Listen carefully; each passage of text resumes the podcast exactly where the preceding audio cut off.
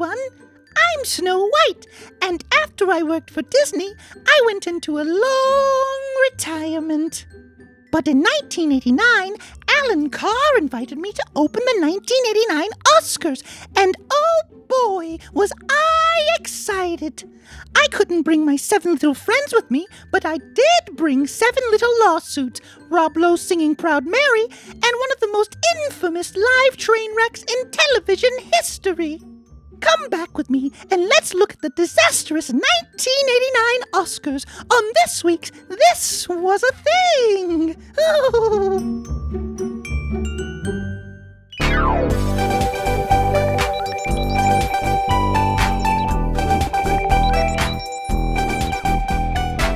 This was a thing.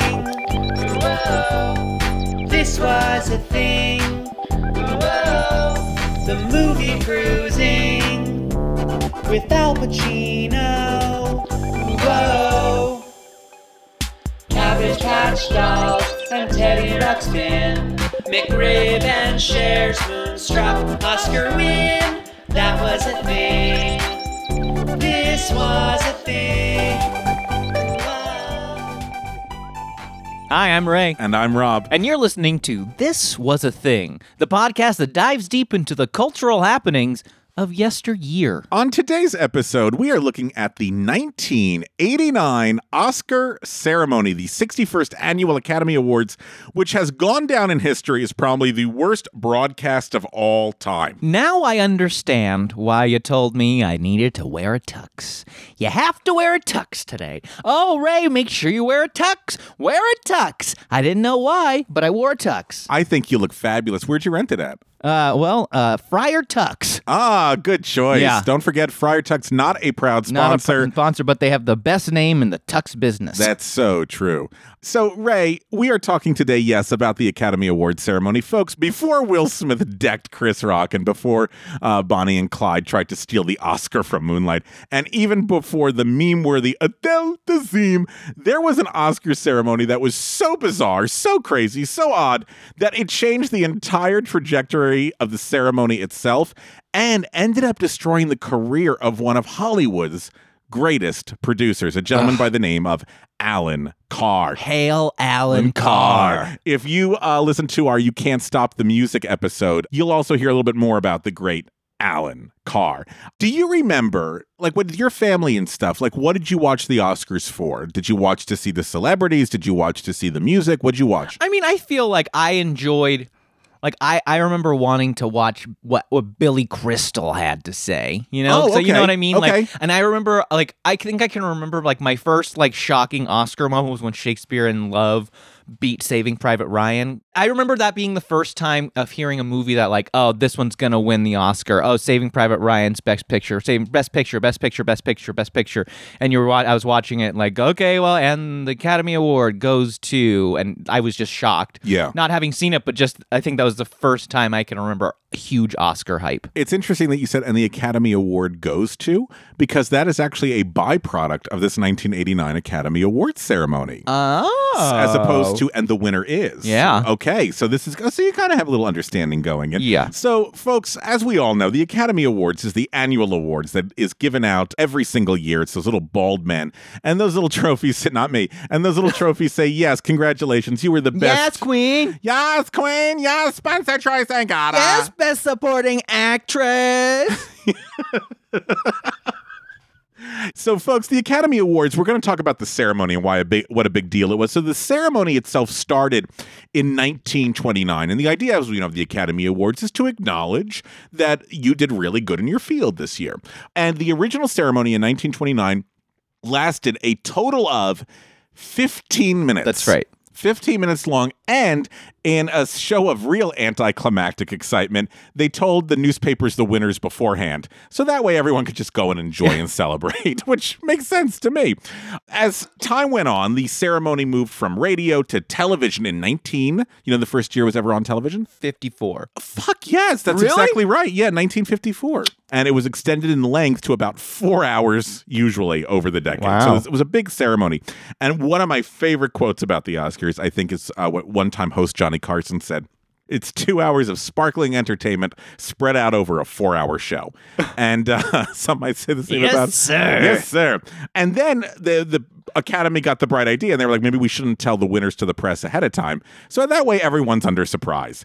And that's sort of how it moved on. Now, because TV was in its natal stages in the 1950s and Hollywood glamour was king, just about everyone would gather to watch the Oscars in the 50s and the 60s to see the fashion and the stars and the tearful speeches. And it was always like, you know, led and shepherded by a masterful, wonderful sparkling host.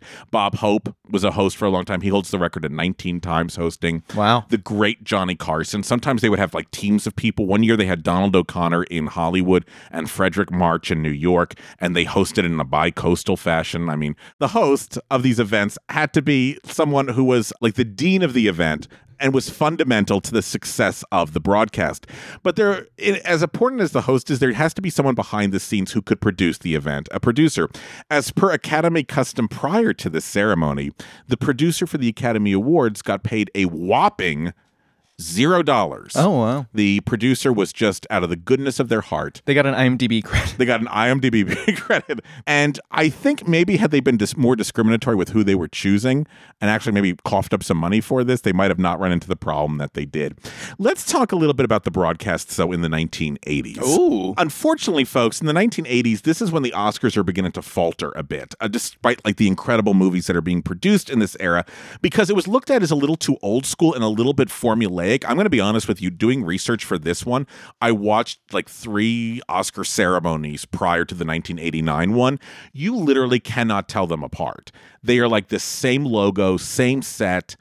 I mean, the same structure. It was just so freaking boring. In addition to the fact that like it always looked the same, then you had things like MTV and all these other things that were coming out that made even the Grammys and the Tonys in some ways looked sharper and snazzier than the Academy Awards, which just came off as boring and stuffy. I bet like the MTV Video Music Awards probably like threw the Oscars for a loop because it was just so of the now and present and you know all every all the hip and hot things and everything. And Oscars, like you said, were still so formulaic. No, absolutely. And I think it's also kind of a weird time in Hollywood because you have like the the older established stars from the studio system they're still alive and they're still sort of running things. That's like the you know the Cary Grant and the Jimmy Stewart and all that you know that Eva Marie Saint all that They still have the respect and everything yeah. that But at the same time, you have a film industry that's really changing and getting more visceral and more independent. So you have people like Scorsese Yeah. and Dustin Hoffman and Robert De Niro. And so I don't think they were able ever able to like match those two things together. Yeah. And this is the weird transitional time. So for them, they were like, we're just going to stay clinging to the past and what we know in the past. it never cared about No. being cool. And a lot of the times in the 1980s, it was kind of clear who was going to win the award. Sure. So there was no excitement about it. The host that was like what you tuned in for was Johnny Carson, who did a brilliant job hosting and I think was probably one of the best hosts ever. But by the mid 80s, he was like, I'm not really interested in hosting anymore. So that meant ratings were going to dip. And then they had a rotating list of hosts and producers that sort of filtered through the ceremony, hoping that each team they brought in was like going to boost the ratings. So I'm only going to go back a few years in the 80s to show you what leads up to 89. In 1986, they brought on Stanley Donen, um, who was you know singing in the rain and all that stuff, and th- he's going to produce it, and Robin Williams is going to host. But it's Oh. so clear the Academy got nervous that Robin Williams was going to be out there by himself, so they added Alan Alda and Jane Fonda. To come out and host with him. So uh, the three of them shared hosting duties. That must have been a fun rehearsal. The reviews the next day were not very good. One of the newspapers saying the program might as well have been begun with the announcement dead from LA. It's Academy Oh, of wow. Night. So in 1987, they brought on Samuel Goldwyn Jr. Oh. to produce. And this year, the hosts were going to be Chevy Chase, Goldie Hawn, and uh, Australia's very own Crocodile Dundee, Paul No. Hogan. Yep. Samuel Goldwyn actually came in and had a really good idea. He's like, this show is too fucking long. He's like, it's going to be three hours or less. I'm determined. And in view of that, he told people regarding like the winner's acceptance speeches, he's like, you all get 45 seconds. He goes, the light next to the camera is going to start blinking at 45 seconds and go to red at 55. And after one minute, we're either going to cut to a commercial or go somewhere else. So he was the one who was like, we have to keep this fucking thing moving. Despite all of Samuel Goldwyn's best efforts, it did not go as well as they were hoping. The ratings were kind of okay. And in 1988, it was the 60th anniversary. Goldwyn was back. Chevy Chase was the host. Goldwyn was smart. He moved it to the Shrine Auditorium because he's like, there's more space and more time to rehearse. Once again, though, the reviews were not good. This is what they said about Chevy Chase. Chevy Chase stopped the show cold, over and over. As the ever unctuous host, he tried to get laughs by picking his nose and sneezing into his hand when his ad libs failed, which was often. Goldwyn just seemed to be at odds with the Academy, and the Academy was at odds with itself about what should the ceremony be. Could a new producer be brought in that could actually revitalize the show? Yes. Yes, Richard Kahn, who was the president of the Academy, had heard all the same critiques. Too long of a show, not a funny show. It wasn't glamorous, it meanders, it's dull, it's stuffy. Who is the opposite of all of those criticisms? Enter little Alan Carr. Alan Carr, folks, was a producer, a tiny man, yet quite girthy, and he was nicknamed Caftan Courageous for his flamboyant outfits. He loved a caftan. Gayer than life, a man whose mission was to get every star in the world to his home and to throw the most outrageous parties. Carr was a producer that seemed totally antithetical to every stuffy old white man producer of the era. Now, he knew from a very early age he wanted to be a producer. He grew up in Chicago. He produced plays with Bette Davis. He co produced the Playboy TV show. Uh, and then he slipped into the world of talent management and he represented people like Ann-Margret and Marvin Hamlisch and Joan Rivers and discovering people like Mark Hamill and Michelle Grease 2 Pfeiffer. Carr knew promotion and his ability to promote his stars led the producer, the great producer, Robert Stigwood, to hire Carr to promote his movie, The Who's Tommy. And because of Carr, it became a hit. Then Carr worked on re editing and redubbing a movie called Survive, which is basically the Alive story. You know, like the, the plane that crashes Oh, in the yeah. Andes and they eat each other. And this movie got him a lot of attention. That led him then to produce the ad campaign for Saturday Night Fever, which became like the greatest hit of the 1970s, but mostly because it was Alan Carr's brilliance at promoting the film. Interesting. Alan Carr's now like unstoppable in the late 70s in Hollywood. And he gets hired to do the promotions for an upcoming movie called Grease, which is going to be based on the musical. And Carr said, I'll chip in $6 million to be co producer. And uh, you have to put in my client, Olivia Newton John. And he did. And as you know, the movie was a smash success, Yeah. like a big old motherfucking smash success. Carr was invincible. And he thought his next project was going to rival Grease. And it was going to be what he was known for. It was called Can't Stop the Music. Ray Hebel, would you do me a favor? Because I know you covered this in season one. Would you tell us a little bit about Can't Stop the Music? Can't Stop the Music is a fictional retelling of Village People's formation, starring Steve Guttenberg and Caitlyn Jenner. Caitlyn Jenner's in it. Uh, Caitlyn Jenner. Nancy Walker directed Nancy it. Walker. And it's the Village People. It's the Village People. Well, this movie bombs. I mean, like, really bombs. bummer. Then comes Grease 2, which tanks even more, even though I low key love it. And lots greasier. of. Just like Alan Carr's Captain. Because Can't Stop the Music fails and Grease 2 fails, Hollywood is now starting to return its back on Alan Carr. So Alan Carr decides to go somewhere else he has never been before, and that is Broadway. In 1983, Alan Carr produced his first Broadway musical, La Cage aux Folles, by Oh. Jerry Herman, which was revolutionary because it was the first musical in which a gay couple was at the center.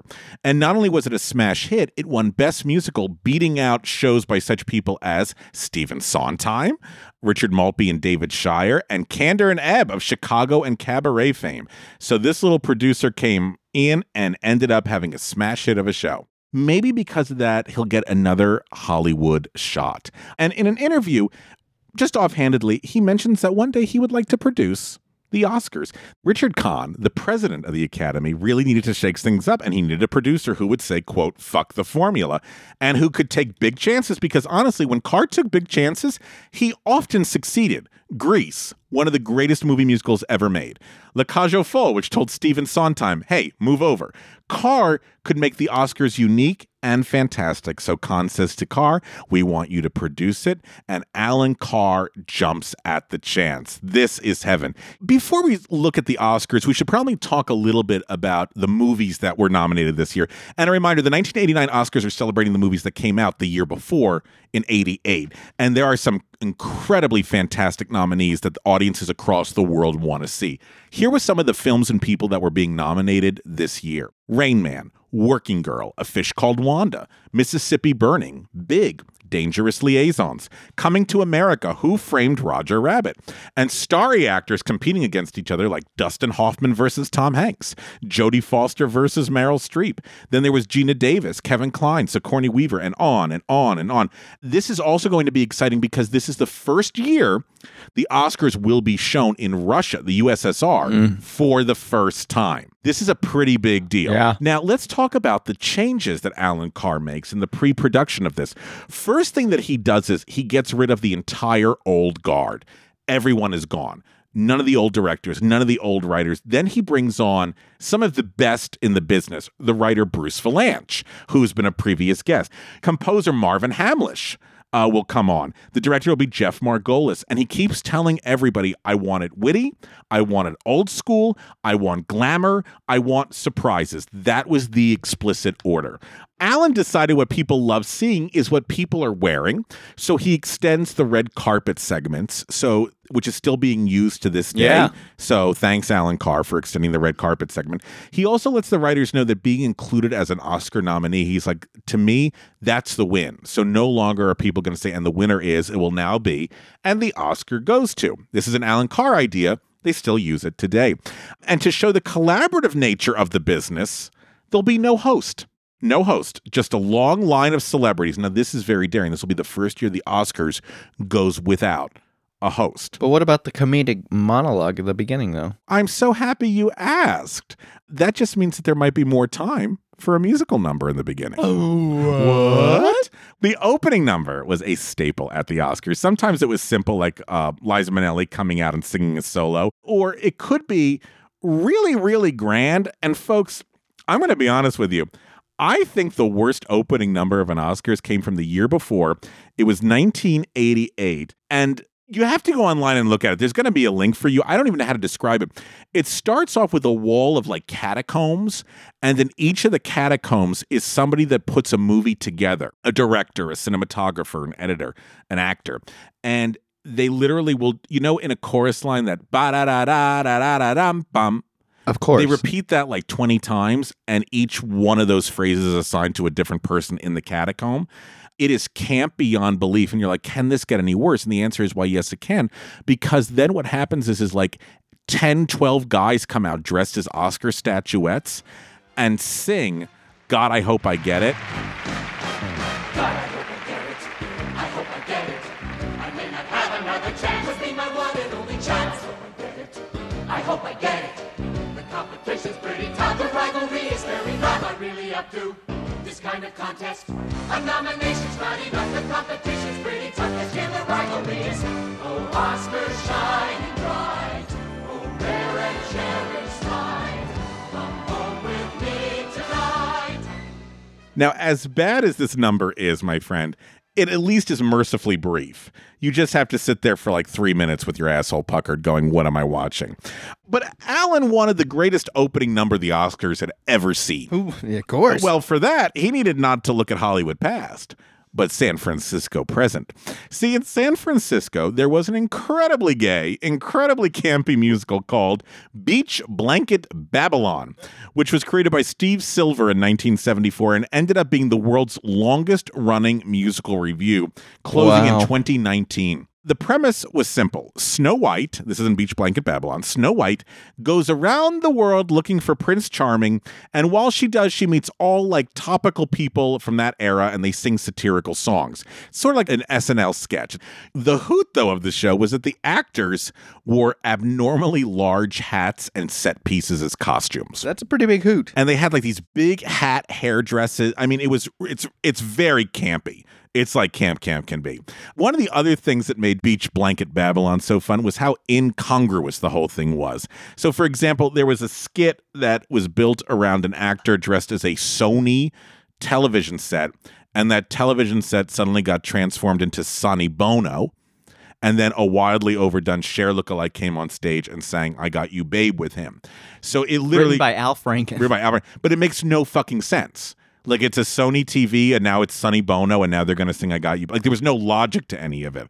You just sort of were high and thought it was funny. Alan Carr loved this show. And he brings Steve Silver down from San Francisco and he's like, I want you to stage the opening number of the Oscars.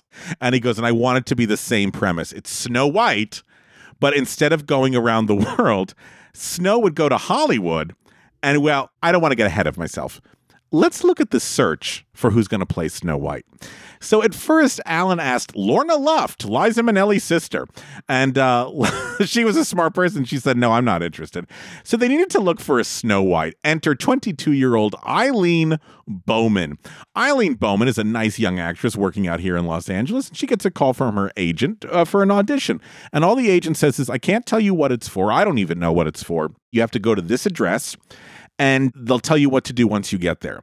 So she shows up to the address, which is a home. Somebody brings her in and says, Hey, listen, you can just wait right in here. And they put her in a bedroom. And while she's sitting in the bedroom, she looks over and on the bed, she sees a snow white dress. She's like, what the fuck is that? Then the next thing she goes, she's a knock on the door. A makeup lady and hairstylist come in. They do her hair, they do her makeup. They're like, get in the dress. she gets into the snow white dress. They usher her into a living room, and coming out in a caftan is Alan Carr, who just sort of plops down in his caftan across from her, sees her do her snow white like impression, and he goes, Good, do you want it? And she's like, Want what? And he's like, Well, you got the job. And she goes, Well, what's the job? and he's like, Oh, you're going to be Snow White on the Oscars. Oh, sorry, he wasn't a captain. he was in a kimono.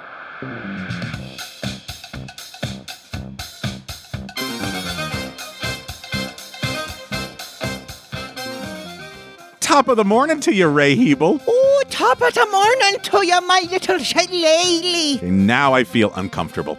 Have you found my lucky charms? Oh, not yet, but I haven't looked on. Oh, patreon.com yet. What is a Patreon? Well, it's a place where all of our loyal listeners can go and donate a dollar or two or five to help us keep this podcast going. And now, how does one do that, my little Warwick Davis? Our little leprechauns can head on over to patreon.com. That's P A T R E O N dot com. and search for this was a thing. The podcast and set a monthly donation even a dollar a month helps us. Your contributions help us continue doing what we're doing and you get annually 26 more episodes that the general public does not even get and don't worry it's gonna be even more than that Ooh, Faith and Begara. Faith and gone over to Patreon to donate money. oh mm, Danny boy, the pipes, the pipes are calling ya. As Alan works on the opening, it becomes clear he really is into this idea of more is more. Now, the original idea that they had come up with for the opening simply was it was going to be four minutes. Snow White was going to go into the old Coconut Grove, which was an old club here in Hollywood. And while in the Coconut Grove, it would be filled with Hollywood glamour, all the old stars of the 30s and 40s sitting at the tables, and they would be acknowledged you know, and then people go, "Oh my God, that's Buddy Rogers. Oh my God, that's Cocaine. Cyd Charisse." But then Alan, probably in a cocaine-induced haze, oh this was a fever cocaine fever dream buying caftans and kimonos Yeah. like nobody's business like, in I- Neiman Marcus. I, i'm cool in these caftans Alan said, "No, let's go further. The old stars. Let's not have them just sit there. No, let's move them around the stage." And it's the Coconut Grove, there has to be a singer. Now, who would be the singer? Well, no less than closeted gay talk show host Merv Griffin. He was a singer and he used to perform at the Coconut Grove, singing his big song, I've Got a Lovely Bunch of Coconuts. that's right So now it was going to start with I've got a lovely bunch of coconuts. They were going to parade around these old stars. Okay, are we done? No, no, no. At this point, the writers and those watching the bottom line were like, Alan, this is getting too costly and it's going to be too long. And Alan Carr kept saying, quote, these guys before me had no idea what they were doing in terms of how to produce a show. And he kept saying that in the press. So needless to say, that's not going to go Yeah, over I'm sure well. that's good. Now, Bruce Vilanch kept saying to him, "Be careful. This is hubris." After Merv Griffin like parades around the old stars, we probably want to bring in somebody young and new, and we got to have some real singing here, something contemporary. How about the song "Proud Mary"? Okay, well, who would Snow White sing it with? How about Rob Lowe? okay, and why Proud Mary? Why not? why not? what's turned into like a cute little moment has now going to be turning into like an 11 minute extravaganza. Yeah, I was gonna say when you said four minutes. No, which I is what like, normal- Yeah, I was like, Yeah. that's it's a long No, no, no, no, because there's no host, there's no comic monologue, so he wants to fill all this time. So after she dances with Rob Lowe, they then go to the Grauman's Chinese Theater where they sing Jerry Herman's "Just Go to the Movies." They're gonna there's gonna be a tap dance, and at the end, the pièce de résistance is that Miss Bowman, still in her Snow White outfit, is now gonna come out in a, the hugest headpiece imaginable, like they do in Beach Blanket Babylon. But the headpiece is gonna be the Grauman's Chinese Theater. I don't know how you explain this to people without seeing it. So, folks, I'm encouraging you to do so. I do think, though, that the best people to talk about it, about what exactly you are watching at the, for this opening of the ceremony, is the great Bruce Vilanch. So I'm going to send it over to Bruce Vilanch to tell you a little bit about what was going on at this Oscars. Uh, there were several problems. One was that it was uh, the Golden Age stars were not as you remember them. They were all older, and they kind of were brought in from Palm Springs, and it wasn't very glamorous to see Dorothy Lamour being carried across the stage under the armpits by two guys, and wearing thick glasses because she really couldn't see where she was going, and Alice Faye and Tony Martin were older, and Roy Rogers and Dale Evans really didn't leave the table. And all of these people who had been legends in their times were not as you remember them. So instead of the audience going, "Oh my God, oh my God," oh, they were going, "Oh my God," and it was it was a series of those things. Um, and suddenly, in the middle of it, out came Rob Lowe, and he and Snow White started dancing and doing "Proud Mary." Which was you know ahead of the time. But it was the idea was um, uh, it was so incongruous. It was like, what's Rob Lowe doing singing and dancing? What's he doing with Snow White? Who is that old lady in the background? Oh, that's Alice Faye. It was very strange. You can tell that Bruce is not a fan of this concept. Oh no no no. So if Bruce Vilanch is saying this is too campy, you know you're in trouble. So let's do this, my friend. Why don't we take a look right now at this as well? Folks, you too can also take a look at the 1989 Oscars. It starts off with Army Archer, who's a name that we don't remember anymore, but he was the primary person who would interview people on the red carpet Pre Joan. pre Joan. And so it starts with him in his tuxedo outside of the Shrine Auditorium with a microphone waiting to for a next celebrity to come up and talk to, and it ends up being Snow White. Oh. And now, ladies and gentlemen, here's one of the great legends of Hollywood. She's back with us tonight, Miss Snow White. Good evening. Oh, good evening, Mr. Archer. It is so exciting to be here tonight. I'm a little late, though. Can you tell me how to get into the theater? That's easy, Snow. Just follow the Hollywood stars. Follow the Hollywood stars. Oh, follow the. Now at this point, instead of giving Snow a star entrance, they have her come from the back of the house. Now remember, if you're in the auditorium, you're not seeing or hearing what's happening outside. So all of a sudden, Snow White just appears up from behind you. It's pretty scary. There are stars out tonight. Stars with glamour are gleaming and bright. And we only have stars Nobody wants to touch her. She keeps extending her hand, and everyone looks repulsed. You have made in the annual Oscar parade. Yes, we only have stars for you. She's now going to go over and talk to Tom Hanks and Dustin Hoffman. Dustin Hoffman looks so fucking uncomfortable. He's nominated for Rain Man this year, by the way. And you know what? You know they're all actors, and I know what Bruce Vilanch was saying, which is like, why is this costume day player talking to me?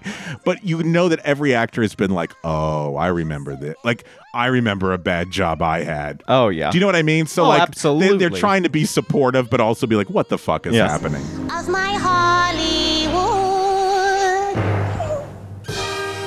Then Snow White gets to go back up on the stage. And now it's going to go to the Coconut Grove, dancing waiters. And now there's tons of round tables on stage with tablecloths over them. Just keep an eye on those.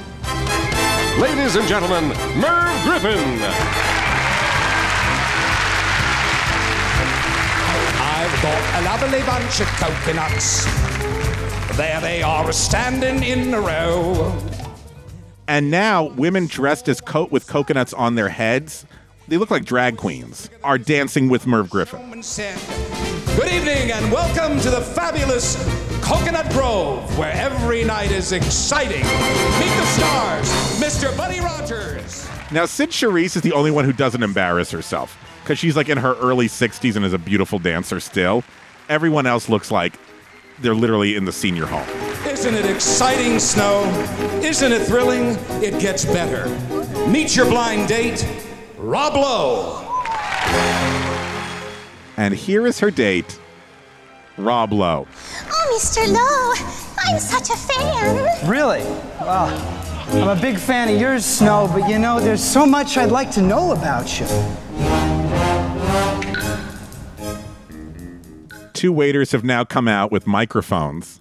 Rob Lowe here is 24 years old, and musical theater is not his forte per se, but God bless him for giving it a good try. Used to work a lot for Walt Disney, starring in cartoons every night and day. But you said goodbye to Grumpy and Sleepy, left the dwarves behind, came to town to stay. Now, it's now six minutes of this. At this point, the number should be over. Now, remember, this is the beginning of Rob Lowe. He's not a big star yet, Rob Lowe.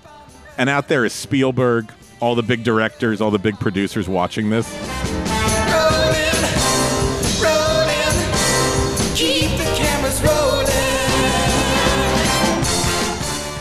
Now the coconut waitresses are dancing. Now the tables and chairs are dancing.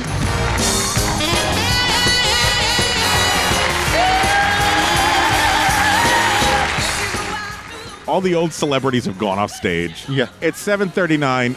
You think, okay, the number's over. Nope. Nope. It's not over yet, folks, because now the Copacabana is disappearing and we're now outside the Grauman's Chinese Theater. We were just in the shrine. Dreams come true, dreams come true in the Chinese theater. It's a place where people come to near and far from the palace. And here come the Grauman's ushers with Jerry Herman's Just Go to the Movies. From the third row,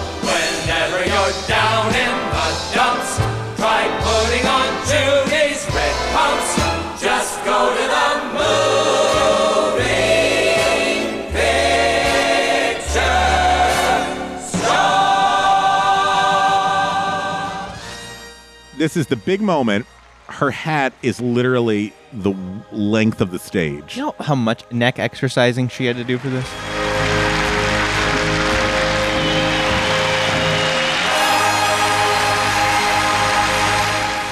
The doors to Grauman's opens, and at the top of the staircase, it's nope, it's not Snow White anymore. It's acclaimed actress Lily Tomlin. She was on that lady's head the whole time. Yeah, isn't she good? Well, I told them I'd be thrilled to do the Oscars if they could just come up with an entrance.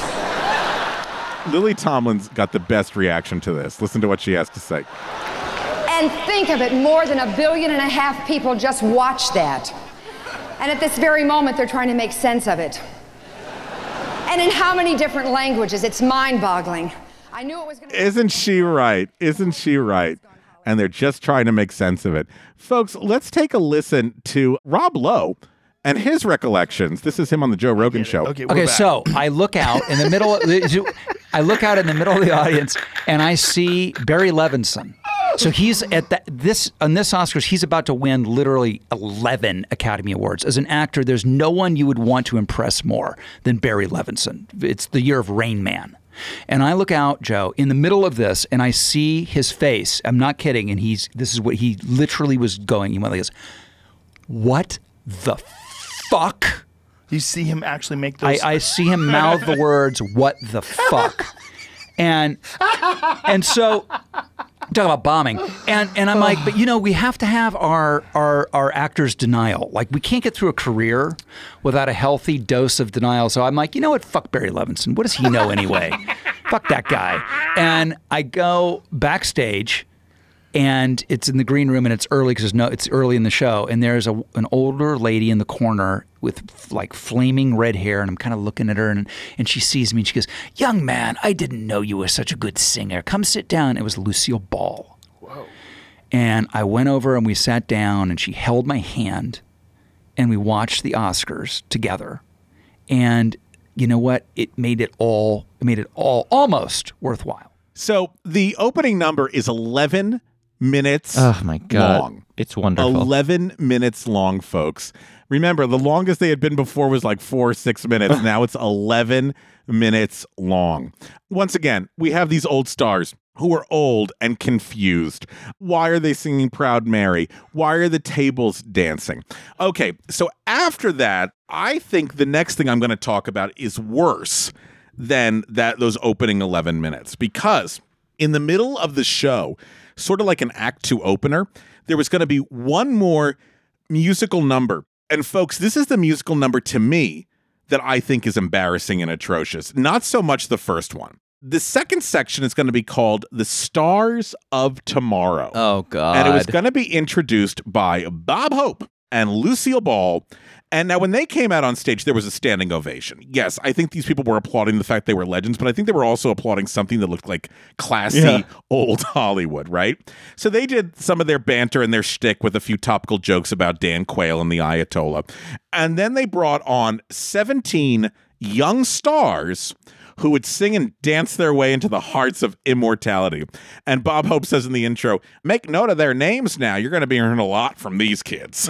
the Stars of Tomorrow, my friend, is nine minutes long. Oh no. It was written by Marvin Hamlisch and Fred Ebb. Marvin Hamlisch and Fred Ebb, you know, great, say, great have, songwriters. Have they worked together before? No, it was going to be choreographed by Kenny Ortega. Okay. And the 17 performers in this include Keith Coogan, Patrick Dempsey, Corey Feldman, Joely Fisher, Tricia Leigh Fisher, Savion Glover, Carrie Hamilton, Melora Hardin, Ricki Lake, Matt Lattanzi, Chad Lowe, Tracy Nelson, Patrick O'Neill, Corey Parker, D.A. Pauly, Tyrone Power Jr., Holly Robinson, Christian Slater, and Blair Underwood. It's a pretty decent list. Oh my though. God! Are you kidding me? I don't. I don't disagree. I Chad mean, Lowe? Everyone wanted to be a part of this because it was the Oscars and they were all up and comers. Now Kenny Ortega was really smart and he was like, okay. What can you do? What can't you do? And whatever you can do, that's what I'll highlight and show off. So Chad Lowe was like, I can't really sing. And they're like, great, you can scream your lines. Corey Feldman was like, I'm good friends with Michael Jackson. And they're like, great, do some of Michael Jackson's dance moves. They had Savion Glover, the great tap artist, come out and tap. But it is literally one of the worst songs you've ever heard in your life. The only bright spot, if you've never seen this, folks, is Patrick Dempsey McDreamy comes out and he tap dances and he's Oh. really fucking good. Really? Yeah, there, there, he's really good. Folks, if you've never seen, first of all, folks, if you've never seen the 11 minutes from 1989, go watch it. And especially if you've never seen these nine minutes, I encourage you to go watch it now. Ray, let's take a look at the stars of tomorrow. Starts with Blair Underwood. Someday I'll be the one who walks up here accepting the prize.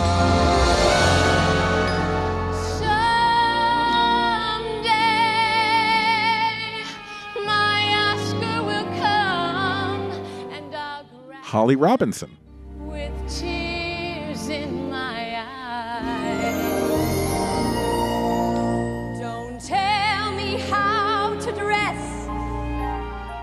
And then here are all the stars, the young stars of tomorrow. Tell me about my speech. I'll know just what to say. This is poor Ricki Lake. Like, what is she wearing?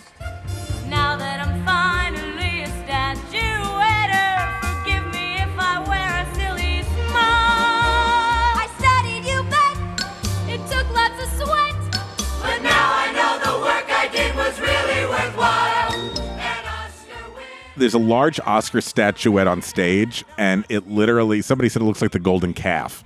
Like they're all worshiping this golden calf. Totally.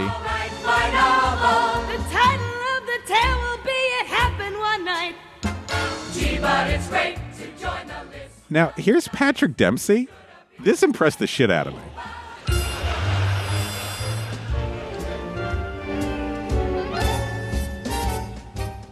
Okay, Patrick Dempsey. Like that to me, I was, was like, really- that's, that was that's ac- yeah. great. I'm surprised he's never done a musical. He's probably too cool now.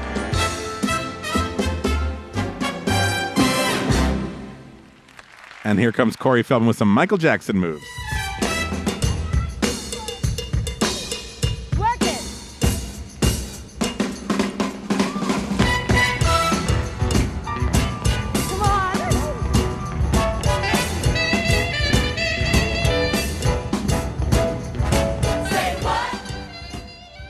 Okay, and now there's swashbuckling Christian Slater and Ricki Lake.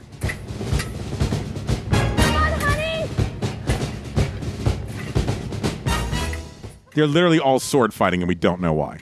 Like to me, this is ten times crazier than Rolling on the River.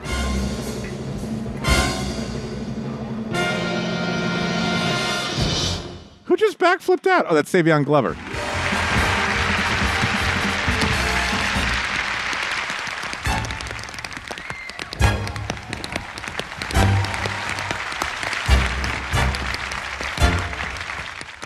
Now, like, like if it was Savion Glover and Patrick Dempsey, and who was the girl at the beginning, Robinson, who could actually sing? Holly Robinson Pete. Just the three. What's wrong with just the three of them?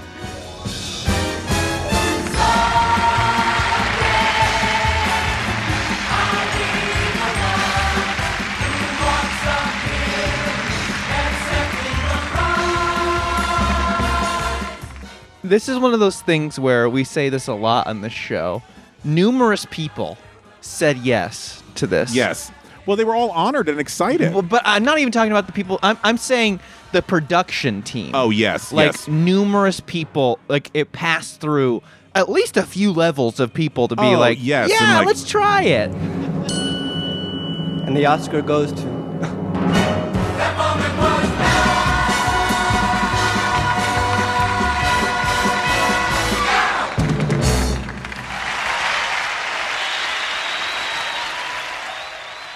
Right? Like what the fuck was that? That was but let's be but let's be honest. I think there were some really talented people up there. Oh, there's definitely right. Yeah. Now, here's what I want to talk about. First of all, there were a lot of good things that came out of this. One of the things that Alan Carr did brilliantly was who he paired people with. Because if you remember, sometimes it was kind of bizarre, like the pairings of people. Mhm. So you know, and you're like, huh? Like why? Why is Sir Laurence Olivier out there with Kesha? Because first of all, he's been dead for 30 years. Here were some of his pairings that I thought were brilliant. All the bridges together. Like Lloyd Bridges, Beau Bridges, George Washington and Bridge. San Francisco Yeah. Golden, Golden Gate, Gate. Bridge. He had a very funny bit where Martin Short and Carrie Fisher came out in the exact same dress. Anyone who played James Bond presented together. Jimmy Stewart and Kim Novak from Vertigo, Sammy Davis and Gregory Hines, Tappers, Goldie Hawn, Kurt Russell, Tom Cruise, Dustin Hoffman. The pairings are actually pretty brilliant. And he created the green room uh, was a decadent nightclub called Club Oscar. So it wasn't Oh. just people sitting around on sofas. He created this really, really wonderful atmosphere. Now, because Alan was just sitting in the audience or uh, standing backstage, he could just hear the wild applause. I think what he did not take into consideration is that the people were applauding to be polite to the performers. You've just worked really hard. Yes, it was embarrassing. We're going to applaud for you. He thought this was going to be a smash hit. The telecast was viewed by no fewer than 42 million people, earning a 29.8 rating, including the USSR. Their first introduction to American entertainment was Eileen Bowman. But unfortunately, folks, it was not to be. In fact, the critics went after Carr with knives out, ready to tear apart the embarrassing show, which they did. LA Times headline The Oscars was one big car crash. Uh, Janet Maslin says it is the worst production number in the history of the Oscars. I guess you can't top that. The publicity for Beach Blanket Babylon ought to be wonderful. there was such anger at this camp fest. How dare some nobody come down to the the audience and talk to us, Miss Snow White. and who are these youngsters that you said were going to be the future of film?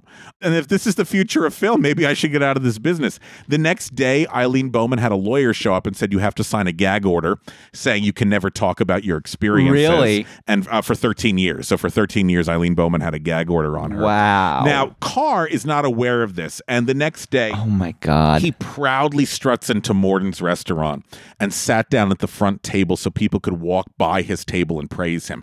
You had to pass his table to get in the restaurant and out of the restaurant. Oh, no. People literally were climbing under the tables so as not to pass him. Customers were begging their servers, please just take my money and show me where a side exit is. I just can't talk to Alan Carr because they were so embarrassed for him. While Alan was crying in his soup at Morton's, the Academy had bigger problems. Remember Richard Kahn, the president? He got a phone call from a guy named Frank Wells, who was the president of Disney, saying, oh, Hey, yeah. he said, Guess what? He's like, Nobody asked for permission to use Snow White. And only a few days later, a federal lawsuit arrived on Kahn's desk charging that the Oscar telecast had abused and damaged the studio's Snow White character. It said, uh, We want damages for copyright infringement, unfair competition, and dilution of business reputation. They pulled the lawsuit when the Academy publicly apologized for that mistake.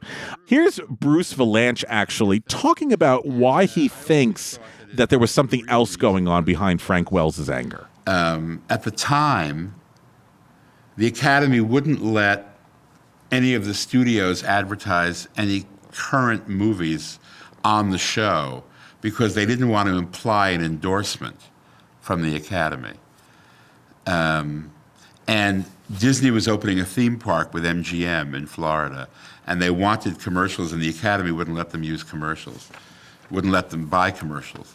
And so they did an end run around the Academy, and they made a deal with Chevy, and the Chevy commercials were shot at the Disney MGM studios.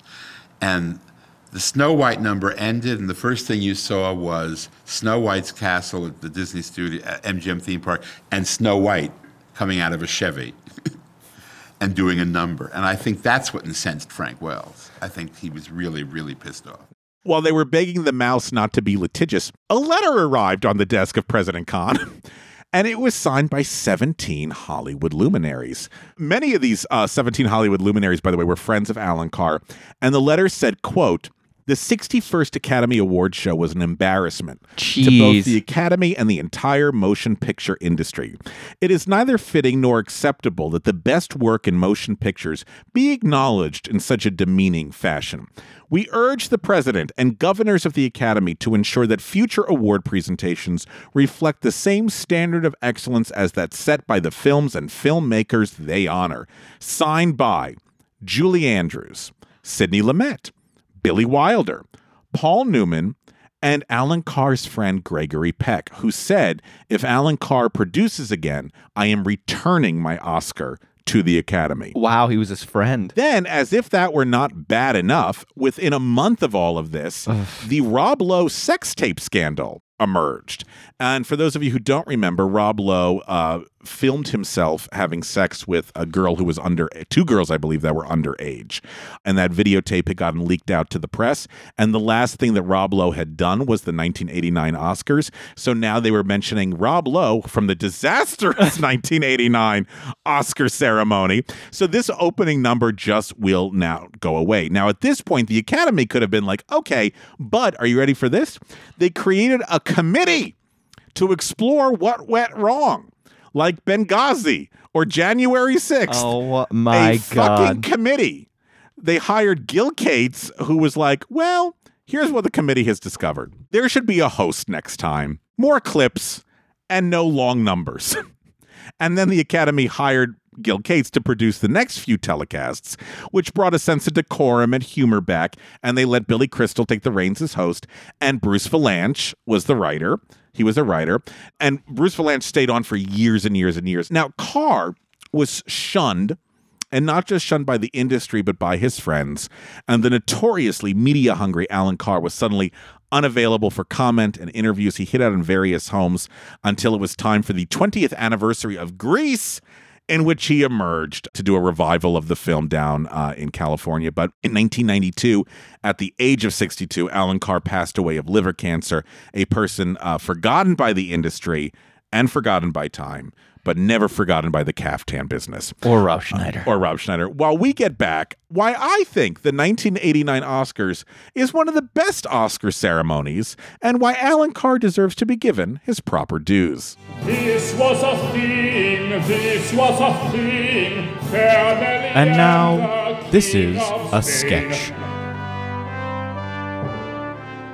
Now, I know a lot of people weren't happy with you, Mr. Carr, but look, I, for one, I really enjoyed the Oscars, and that's why we hired you for this show. I'm very excited, Dr. Longgrow. I'm bursting with so many ideas, my caftan can't contain them all.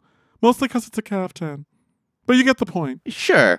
Uh, now tell me about how you plan to produce this year's Nobel Peace Prize Awards. Of course, but before I begin, would you like a little toot? It's from Ali MacGraw. No? Just me? Just you. Just me.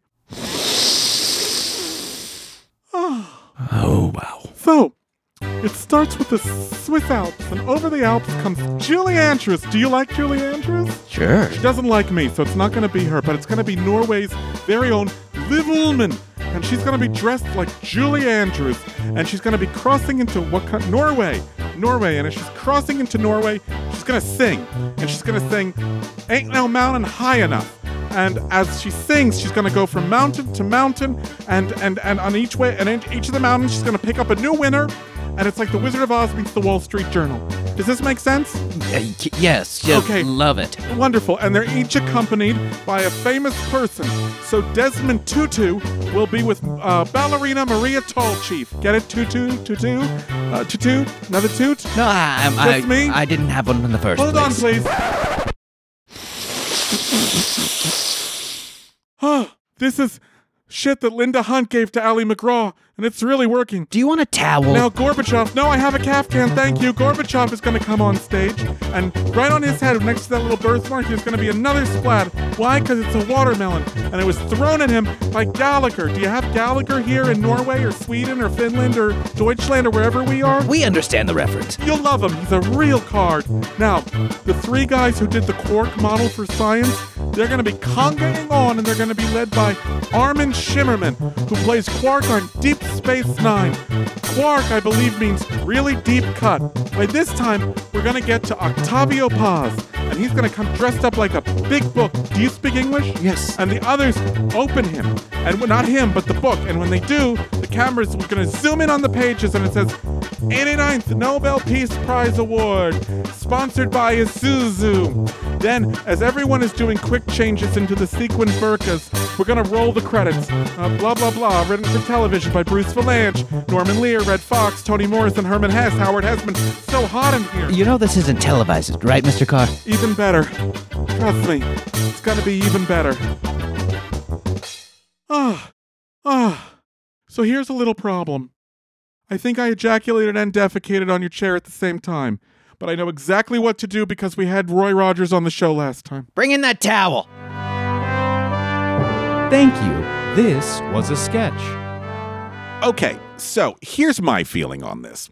I think if you look past that opening number, which is it's just bonkers. I mean, it's just bonkers. I don't know what else It's to say. it- it's I mean it's a fever dream. It is, and it and it is. You know, the Academy likes things logical. Yes. or like, and viewers likes things Fair. logical. They like to hear the Academy Award nominated song is "I Love You," sung by Cyndi Lauper. Here is I. They like that. Don't make them think too hard. And it, and it- like Bruce Vilanch was saying, when they sit there and go, "Why is Rob Lowe singing? Why is he singing with Snow White? You don't want to think too much. You know, why is he singing Proud Mary? Why the hell is Cyd Charisse dancing around him? Why is Merv Griffin singing? You know what I mean? Well, I cannot explain Merv Griffin. Well, I think we all can. But I will say I applaud Alan Carr's decision to like, let's go big or let's go home.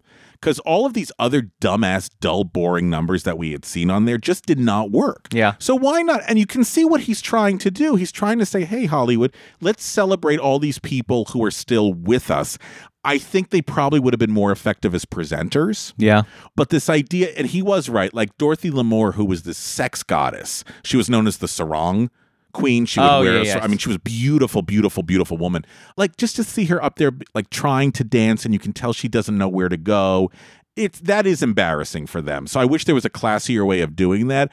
But the ceremony itself is very well produced. It looked gorgeous. The pairings were great. The banter was witty. It was short. It was quick. He got rid of a lot of those. He was actually kind of smart, which was he's like, I don't want to hear every fucking song nominated for Best Picture. He's like, I'll have Bernadette Peters sing a little sample of of each in like one number. And I'm like, great. Let's move on with our lives. And there was also some very nice moments. One of them I'd love to play for you now, which is it's Dustin Hoffman's acceptance speech when he won for Rain Man.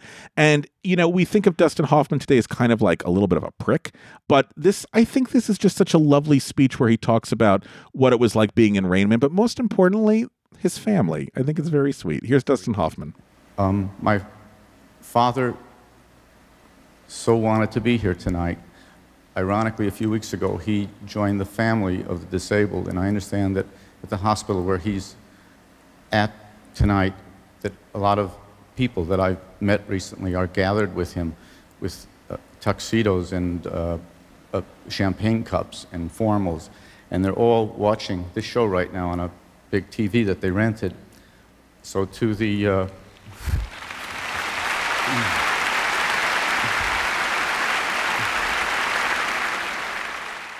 to the wonderful doctors and, and nurses and rehabilitation people, and to the families that I've met recently, and, and to my father, and to his new friends, here's looking at you. Thank you. It was actually filled with really nice moments like that. And of course, Rain Man did win Best Picture. So I think that this ceremony, unfortunately, was maligned. I do not think it's the worst ceremony on record. I think we've seen a bunch of those in the past couple of years. I think the James Franco Anne Hathaway is worse. I think the most disastrous moment at the Academy Awards, I'm assuming, is not this anymore, but it is. I was going to say it was Moonlight versus La La Land when that mistake happened. Yeah. But now it's Will Smith beating the shit out of Chris Rock. However, however, I think that Alan Carr did beautiful work on this telecast. I am so sorry that he got fucked over.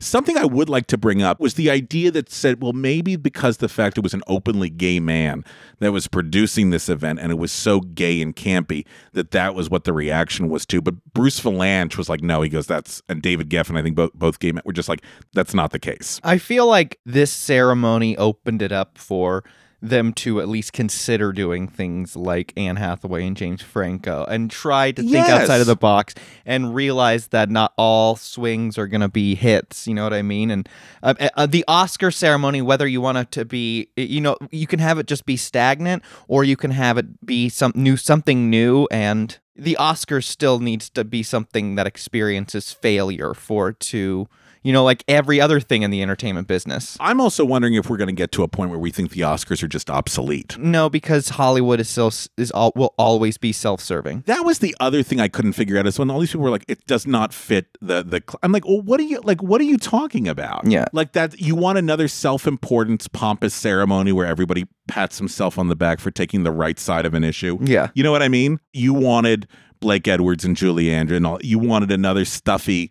They come out in their boring tuxes and their boring dresses, and they all pat themselves on the back. Yeah, exactly. Anyway, so but because of that, afterwards, then the Oscars are now pretty much still in line, though, in a lot of ways, with a lot of the stuff that Alan Carr brought in that he just doesn't get the credit for. No, yeah. Yes, they got rid of the opening number, and I will say thank God for that. And What? By, I listen, those opening numbers are god awful. That's what's so great about Having him. Billy Crystal come in though and do do comedy right at the top, Yeah. it's fantastic. So, folks, that was the 1989 Oscar ceremony. Hope you've watched those clips. Take a look at it, and now I think it's time for a game. Oh, This was a thing and now it's a quiz. This is a this was a quiz. With Mark Schroeder. Mark Schroeder, were you aware of the uh, infamous Oscars? Yes, I'd heard a number of things about the this this Oscar 89 year. Oscar yeah, ceremony? Yeah, I had heard a number of things. I'd read about it, and Rob Lowe spoke about the Snow White thing in his, in his book, and yeah, and I love when mishaps and crazy shit like that happen. I love the Academy Awards, the glitz, the glamour, the excitement, Oscar night. There's nothing like sinking your teeth into all that, and I know a lot about it. I bet you guys know a lot about Oscar night. You're a big movie fan, aren't you? Big movie buff. Yeah. Big, big movie buff. I like watching and seeing the movies that win. I like seeing the actors that win. Yes. Specifically, the acting awards are what I care about. We all remember the famous winners, right? But how many Diane people Weiss. remember the famous losers? Oh. Oh. We're going to find That's out in a pretty- little oh, yeah. game called Nobody Likes a Loser. Oh boy. uh, you guys are working together in this game because it's going to be really hard. Okay. Oh shit! Uh, I'm going to read the name of a famous acting Academy Award winner. It's basically just Meryl Streep and Jack Nicholson. But I'm going to name the Okay. years where they won their their acting award, and you have to name as many of the losing nominees in the category Oh, as right. possible. Fuck me. Vanessa So- Redgrave. There's an option you can win a possible 4, 8, 12, 16. There's tw 24 points total. Okay. Here's how I'm going to do it too because it's going to be fun. And the Oscar goes to Meryl Streep, The Iron Lady, 2011. Uh, Penelope Cruz. No. Uh, Jennifer Lawrence, No. Uh, Glenn Close. Yes, Albert Nobbs, Glenn Close. Okay, so Glenn Close, 2011. Yes, that's one of them. Marcia Gay There's Harden. Three more. No. Emma Thompson, No. Debra Messing. Frances McDormand. No. Can you can you tell us what other movies? Well, without naming the movie. Julianne Moore.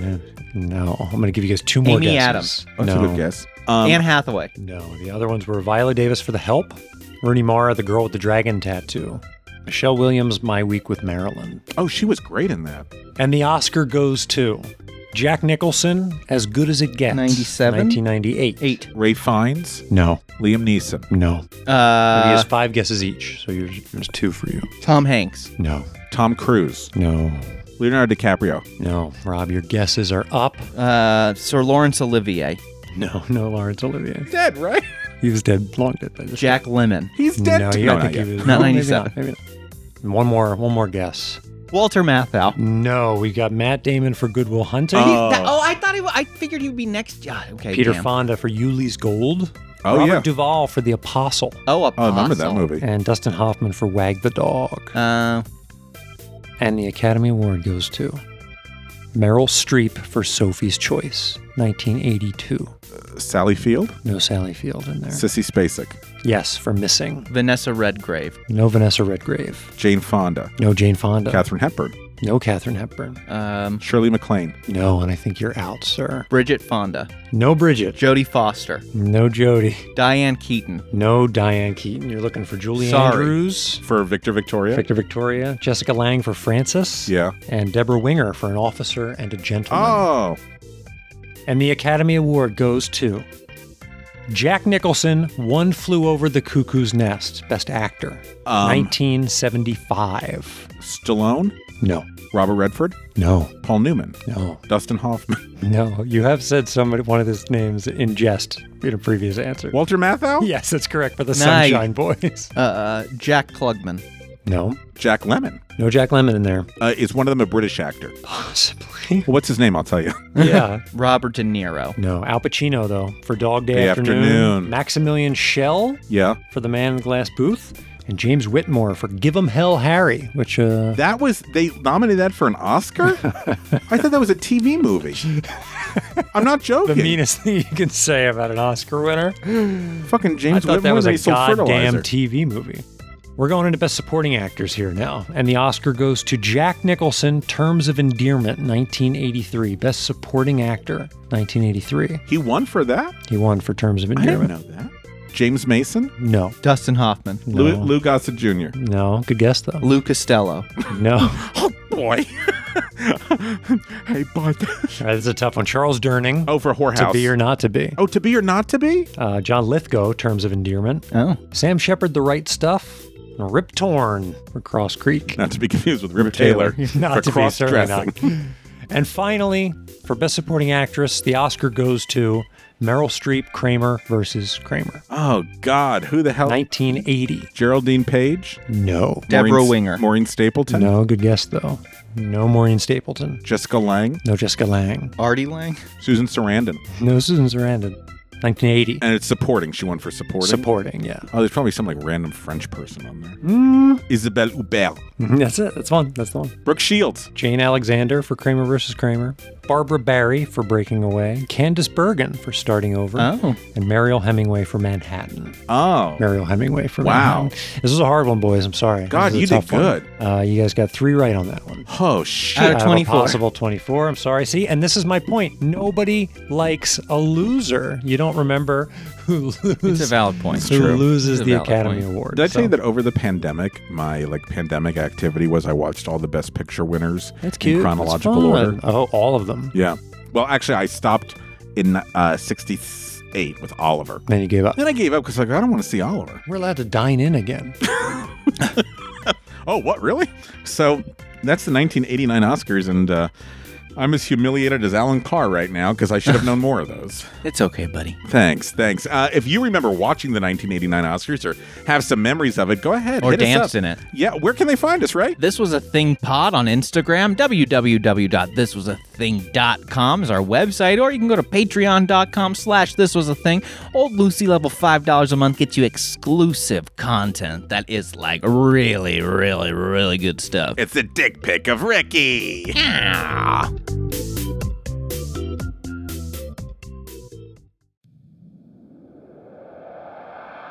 Thanks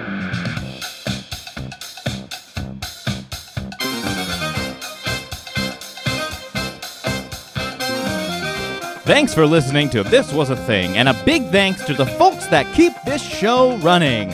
Our editor, Daniel Cut Cut Schwartzberg, our composer, Billy Better Than DC Reese, our social media director, Gabe Hashtag Crawford, our graphic designer, Natalie's Nothing Too Graphic DeSavia, and finally, our games coordinator, Mark the Shark Schroeder. If you liked what we did today, make sure to head on over to iTunes to rate and review us. The more stars you leave us, the more love we feel. Hey, speaking of love, show us some social media love. Follow us on Instagram and Twitter at This Was a Thing Pod, and Facebook we are This Was a Thing Podcast. Reach out, we'd love to hear from you. And if you really liked what we did today, head on over to patreon.com and become one of our sponsors, and you'll get access to special episodes, interviews, and merch. That's Patreon. Search This Was a Thing and support us so we can keep doing this show.